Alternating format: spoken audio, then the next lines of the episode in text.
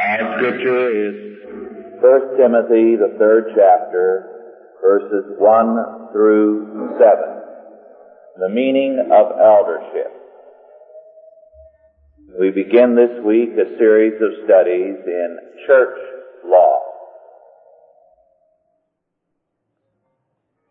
1 Timothy, the third chapter, verses 1 through 7. The meaning of eldership.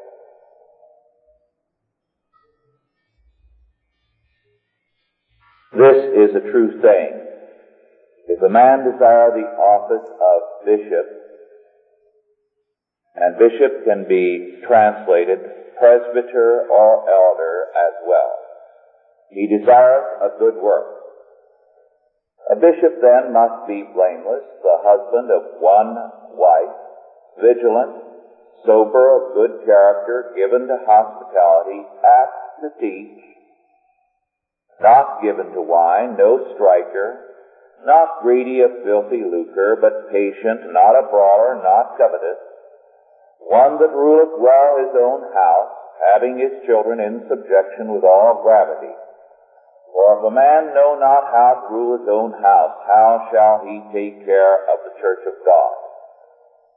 Not a novice, lest being lifted up with pride he fall into the condemnation of the devil. Moreover, he must have a good report of them which are without, lest he fall into reproach and the snare of the devil.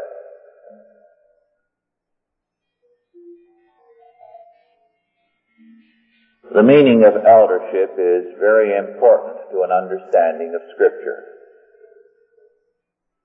The office of elder, which is the old term, which can be rendered through either its Greek and Latin terms as presbyter or bishop,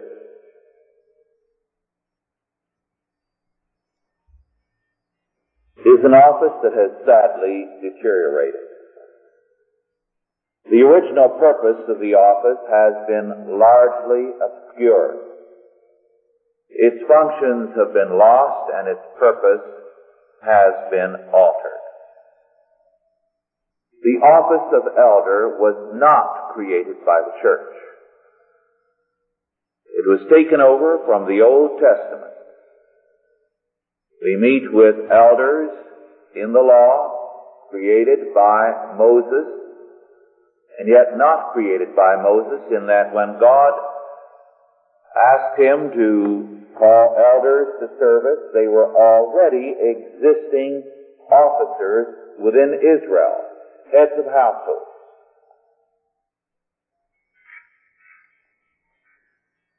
The elder was the ruler of the synagogue. So that the authority of the elder from pre-Mosaic times, sanctioned by God through Moses, continued through the centuries and was clearly apparent in the synagogue. The fact that the office of elder was taken over by the church is one of the witnesses in scripture to the fact that the church was the continuation of the covenant people. The church was the true Israel of God. One of the great evangelical scholars of this generation, Leon Morris, in his book Ministers of God,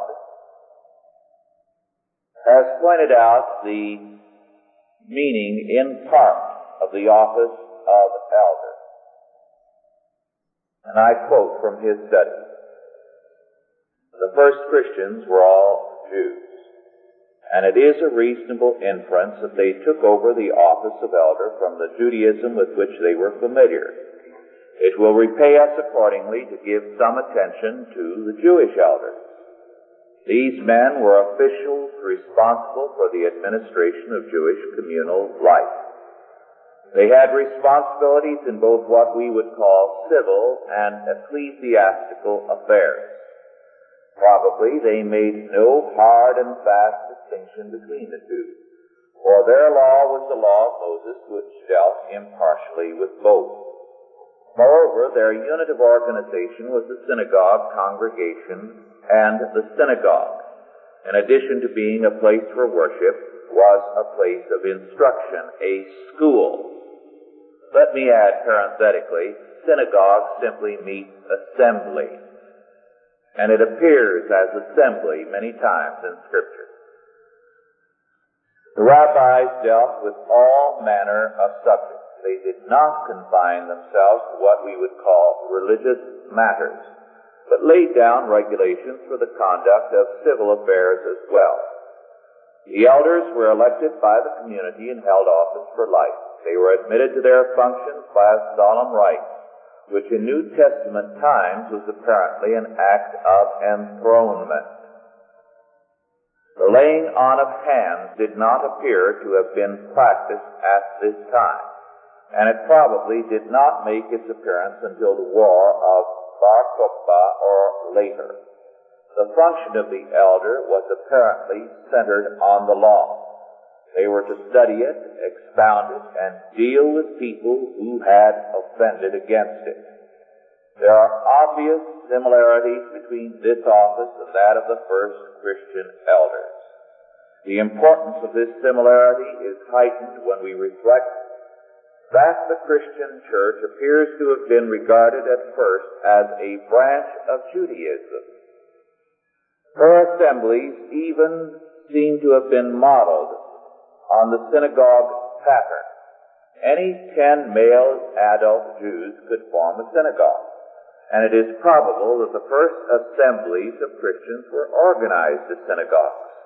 In fact, one is called by this very name in James 2 2, and there is evidence that the Christian congregations in Palestine long continued to be designated by this name. We could add that the first churches in Rome were called synagogues as well. These would supervise the affairs of the new society in the same way as Jewish elders looked after the synagogue. Now this passage is an extremely important one because it calls attention to things that we have tended to forget. Remember too that Morris pointed out that the elder in the synagogue was enthroned. That is, there would be a seat up at the front. And in his induction into office, that seat would be the throne of the law. And he would be formally escorted to that chair and enthroned there as a ruler in terms of the law of God. Now, this we have echoed in the early church. As a matter of fact, in Revelations 4.10, we read that the four and twenty elders sat on thrones, indicating the fullness of the church of the Old Testament and the New Testament, enthroned with Christ in terms of this tradition, being enthroned in terms of God's Word, their authority. And this tradition continued long in the church. As a matter of fact, and we will touch on this again later, Luther revived this for university professors who were formally enthroned in the chair of theology or the chair of history. And to this day there is an echo of this in that a chair of such and such a discipline is established in a school. And we are told that uh, Mr. or Mrs. So and so have endowed a chair in ancient history or a chair in American government at such and such a university. Well, today the meaning is lost in that. But the origin of that is that this was once an eldership under God. And the professor was responsible to God to set forth the Word of God in terms of his or her particular discipline. But let us examine the meaning of the word and office of elder in terms of the Old Testament. First of all, elder was what the name indicated. An older man not necessarily very old, but older in terms of authority, experience, and discipline. He was a man who ruled over his household or over a group of families. So that within a particular group, perhaps five families, ten families, he was the man with authority, whom people came when they had problems. He supervised discipline and justice within the family group. He had charge of education and worship. Economic support within his own particular household was his responsibility.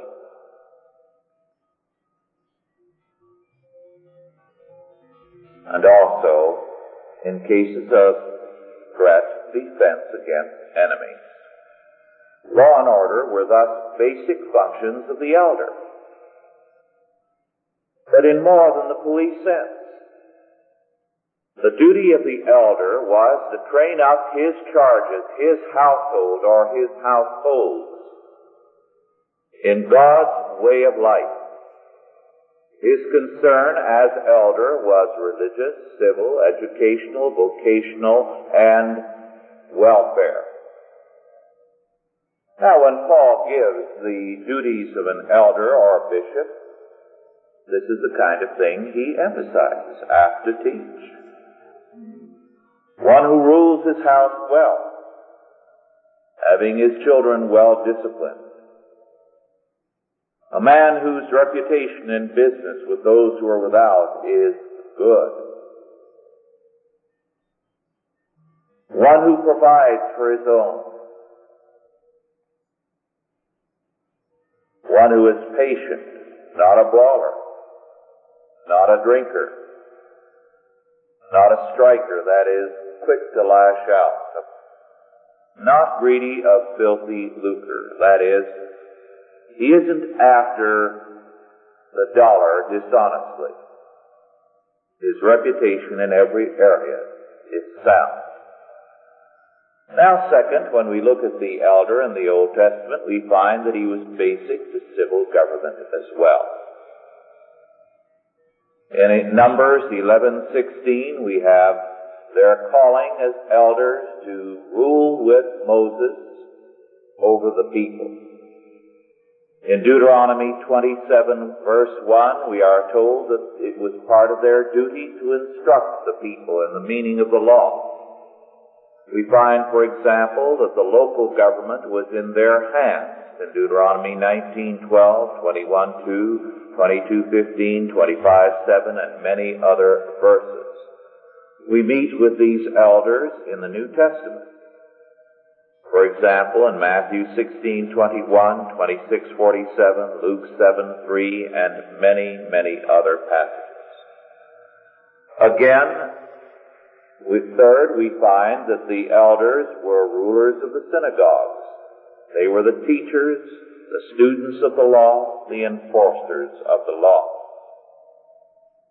Thus the elder held a basic office in the Old Testament and in New Testament times in Israel. They ruled in the family, in church, in the state, in the school, in law, in the various professions. Now this did not mean that there was one assembly of elders, or that they were under the church or under the state. An elder, wherever he was, was a man who was versed in the scriptures and could apply the law of God to his area of life, teach it, and bring things into subordination to God's Word.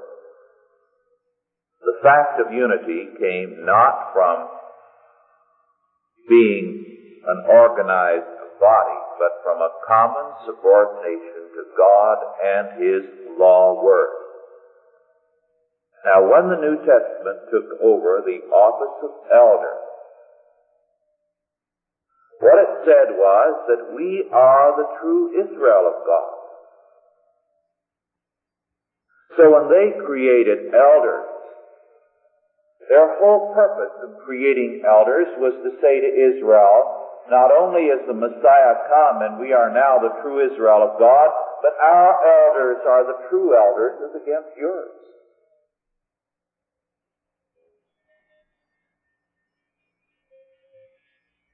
Moreover, they were saying that the kingdom of God is here in your midst, and its authority is being declared.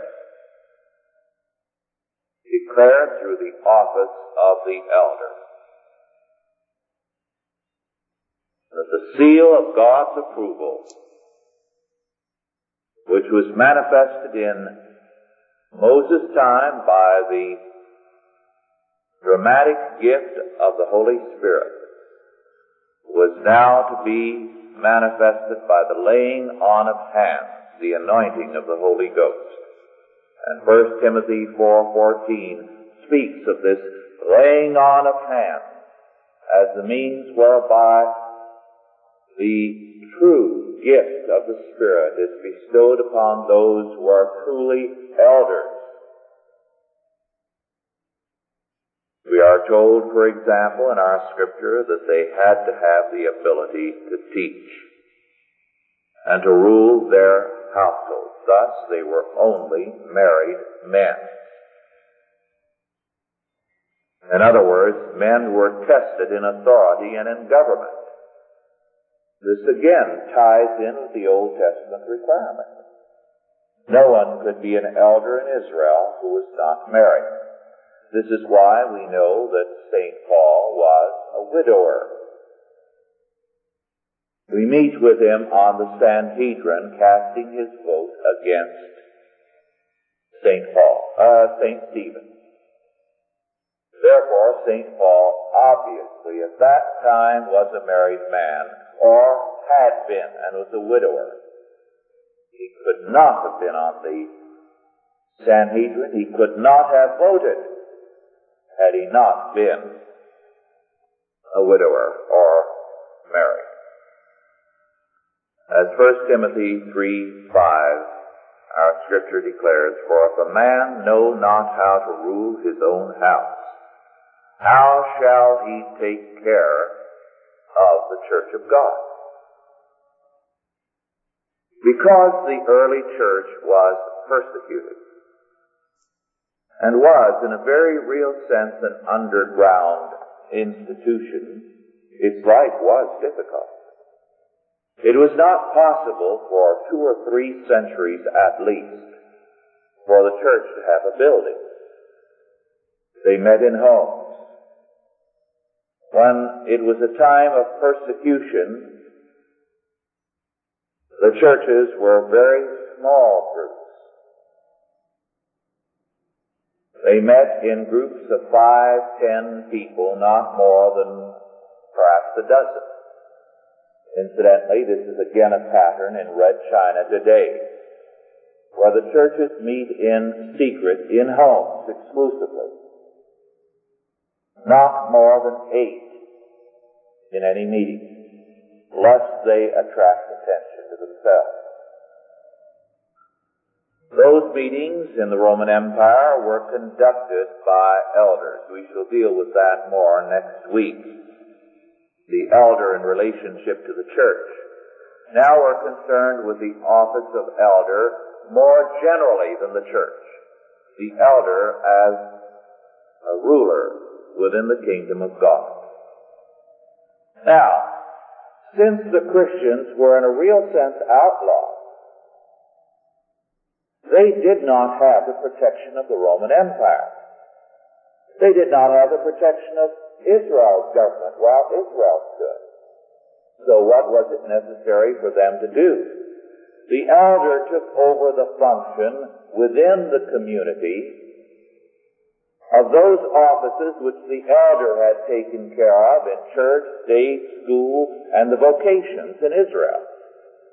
So they created what could be called subordinate elders to take care of welfare, the poor. Others to take care of education. The elders within the church to take over the function of the court. In 1 Corinthians 6, verses 1 through 3, we are told that the Christian is not to go to the outside courts, which at that time were anti-Christian, which would not even recognize their existence as Christians. They were to go to their elder until such time as the Christians could again command society as they had, believers had in the Old Testament. So that the office of the elder took over civil functions and became courts.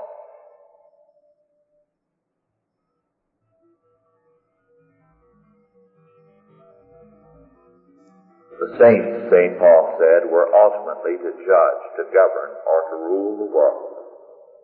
Therefore, they had to prepare themselves even under persecution by governing their own community and caring for its every need. But in all of this, in the church, the office of elder retained the family function and the church was seen as the family of Christ.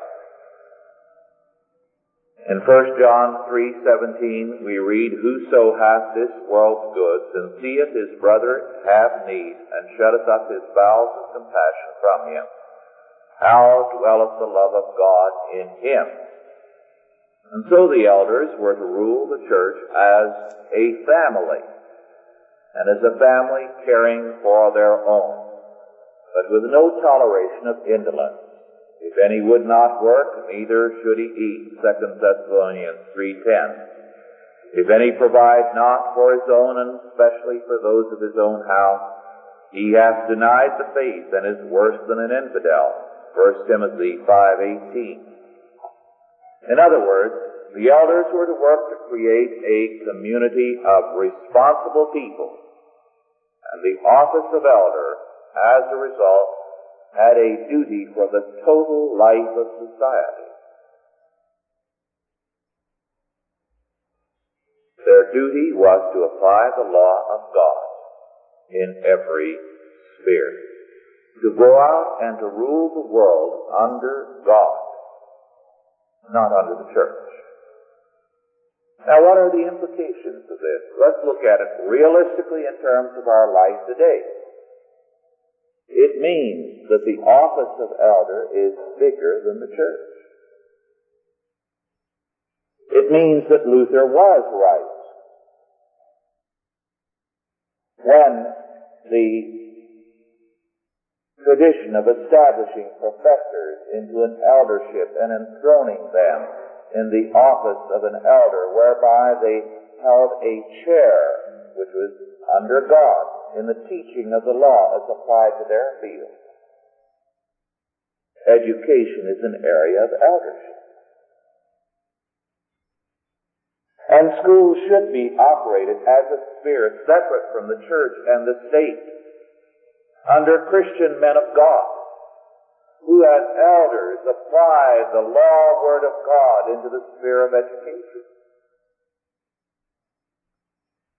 The same should be true of law. This is the origin, origin once of lawyers' guilds, now bar associations. They've lost their meaning. But originally they were groups of men gathered together to study the meaning of God's law and to apply it. There's a vague tradition of this still in the Catholic Church in that once a year there's a special Mass for lawyers. But it's meaningless apart from that. It's an empty form. But they once an area of eldership where men were called and ruled over a body of lawyers. Police work, too, is an area of eldership. And consider the difference in our society if a chief of police or officers were chosen insofar as they qualified as elders to rule over the men under them, under God. Now this was the Old Testament function of the office. That's why you meet with it, church, state, school, family, in every area of life in the Old Testament. And this was the pattern that was established by the early church.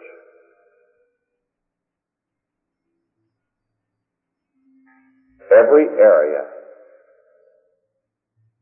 an area of eldership, where men, schooled in the Word of God, ruled their calling, their vocation, under God.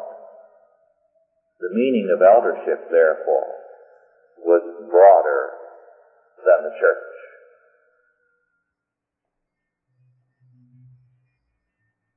I cited earlier Revelation 4:10, in which John sees in heaven four and twenty elders, the fullness of the eldership of the Old and the New Testament, sitting enthroned, casting down their crowns before Christ and praising Him. Enthroned, ruling as Lord under Christ. But casting down their crowns before Him because they were declaring every area of life, every calling, every profession is to be exercised under God, and our crowns are simply Thy crown, Thy rule, Thy authority. Throne.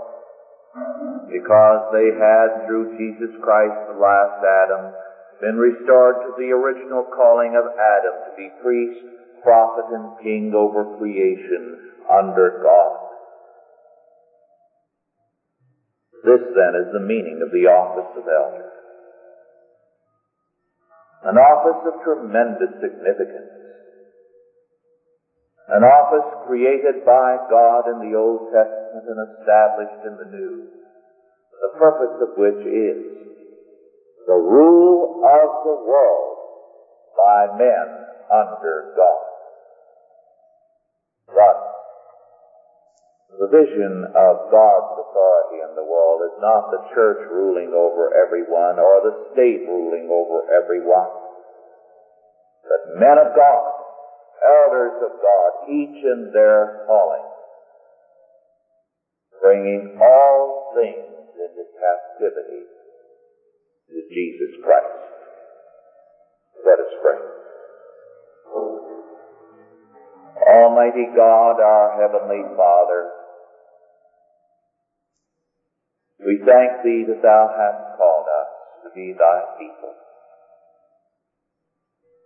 And we thank Thee that here, there, and everywhere Thou art raising up unto Thyself men of God, true elders called by Thee, to reestablish Thy dominion in church, state, school, in every area of life. O Lord our God,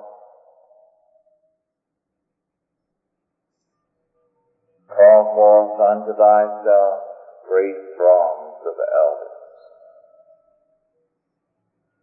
For the harvest indeed is ripe and the gatherers are few. That we may rejoice in the extension of thy word and thine authority. That we may rejoice in the teaching of thy word in every calling and in every area of life. Grant us this, we beseech thee, in Jesus' name. Amen.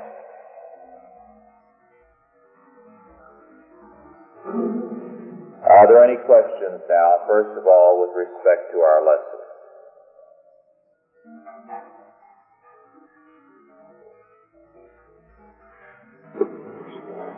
Yes.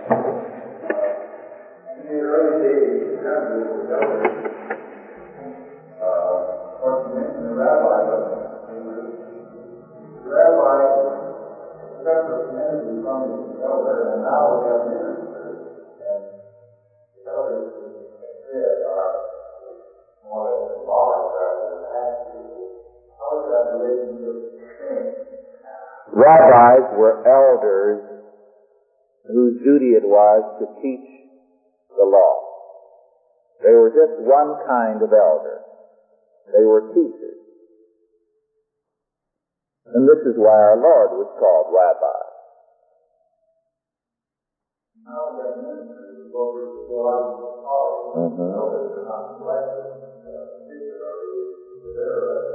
Now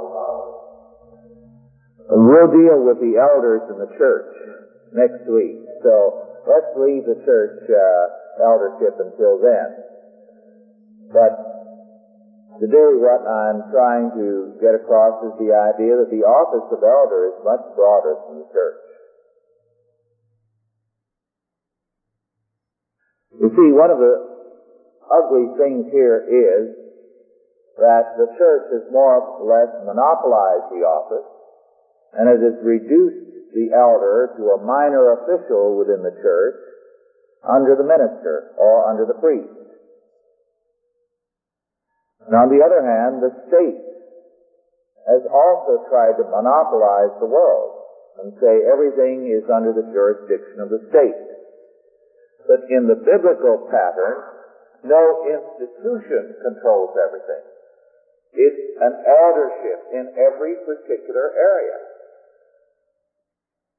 Now this is decentralization as far as man is concerned, but centralization as far as God is concerned. As far as His authority, as far as Scripture is concerned. Yes.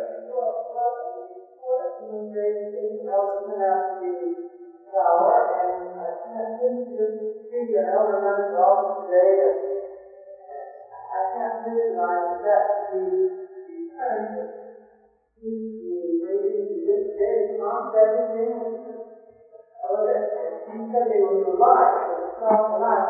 That, that was in the Old Testament. Uh, uh, not in the Old Testament. That was in the time of our Lord. This was not a requirement of Scripture, so that's not binding on us at all. But in early colonial America, every public official had to be an elder, not a church elder, but he had to be knowledgeable in the Word of God. And some of them were extremely capable here, far more so than many of the churchmen. They governed their area in terms of Scripture as responsible elders or ministers of God, as a ministry of justice. And your teachers then were as learned in the Scriptures as ministers. And they felt themselves to have a calling under God. And so on in every area. What? Yes, through unbelief, little by little. For his uh,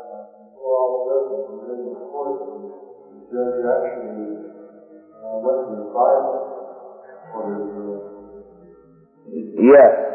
Uh, well into the first half of the last century in this country, since judgments were in terms of the common law, the judge had recourse to his Bible to make his judgment, which meant he knew his Bible.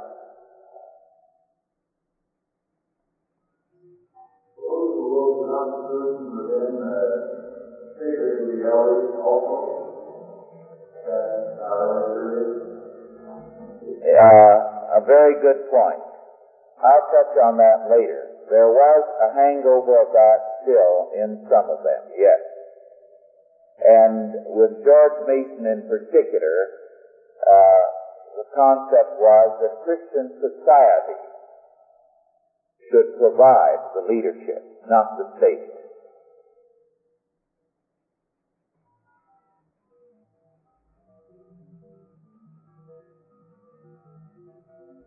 Any other questions?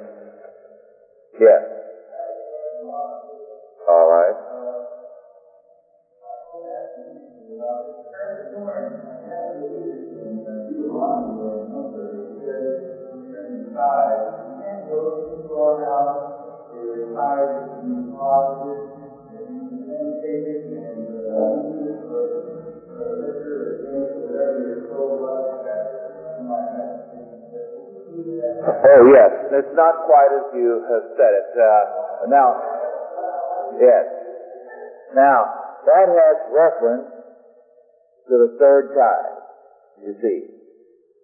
the first tithe was to the Lord.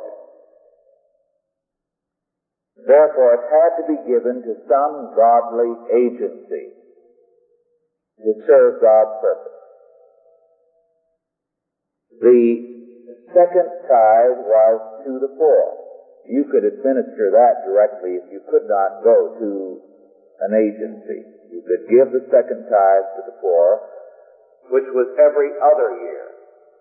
And the in-between years, every other year, there was the tithe to rejoice before the Lord, which you could take to the central sanctuary there, in other words, a trip with a family to Jerusalem. Or you could spend it at your home with your family, rejoicing before the Lord.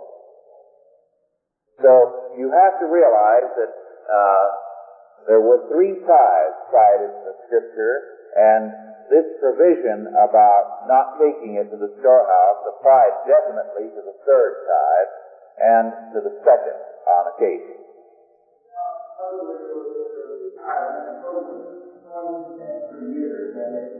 Right, or 15 to 18 percent. I don't know the answer to that. It depends on how it's computed. Because did you compute the second tithe in terms of the original 100 percent or in terms of the balance that was left after you took the 10 percent?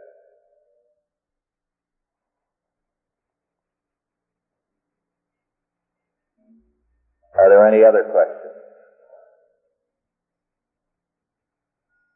While we're waiting for another question, I have a couple of announcements to make. First of all, on the 23rd, Saturday of January, at 7 o'clock in the evening, at the Casita del Arroyo in Pasadena, the Chalcedon Guild will have a dinner, the first of the Chalcedon Guild meetings. And the cost will be, as a donation of $2 for adults, $1 for children. You can make your reservations with Gloria Bizarre here. You will have an announcement in the mail about it within a week. And I shall be the speaker at this dinner on magic and witchcraft. The second Chalcedon dinner, or the Chalcedon Guild meeting, will be a seminar with Dr. Hans Sennholz on the 20th of February, Saturday, from 3 to 9 p.m. at Knott's Berry Farm.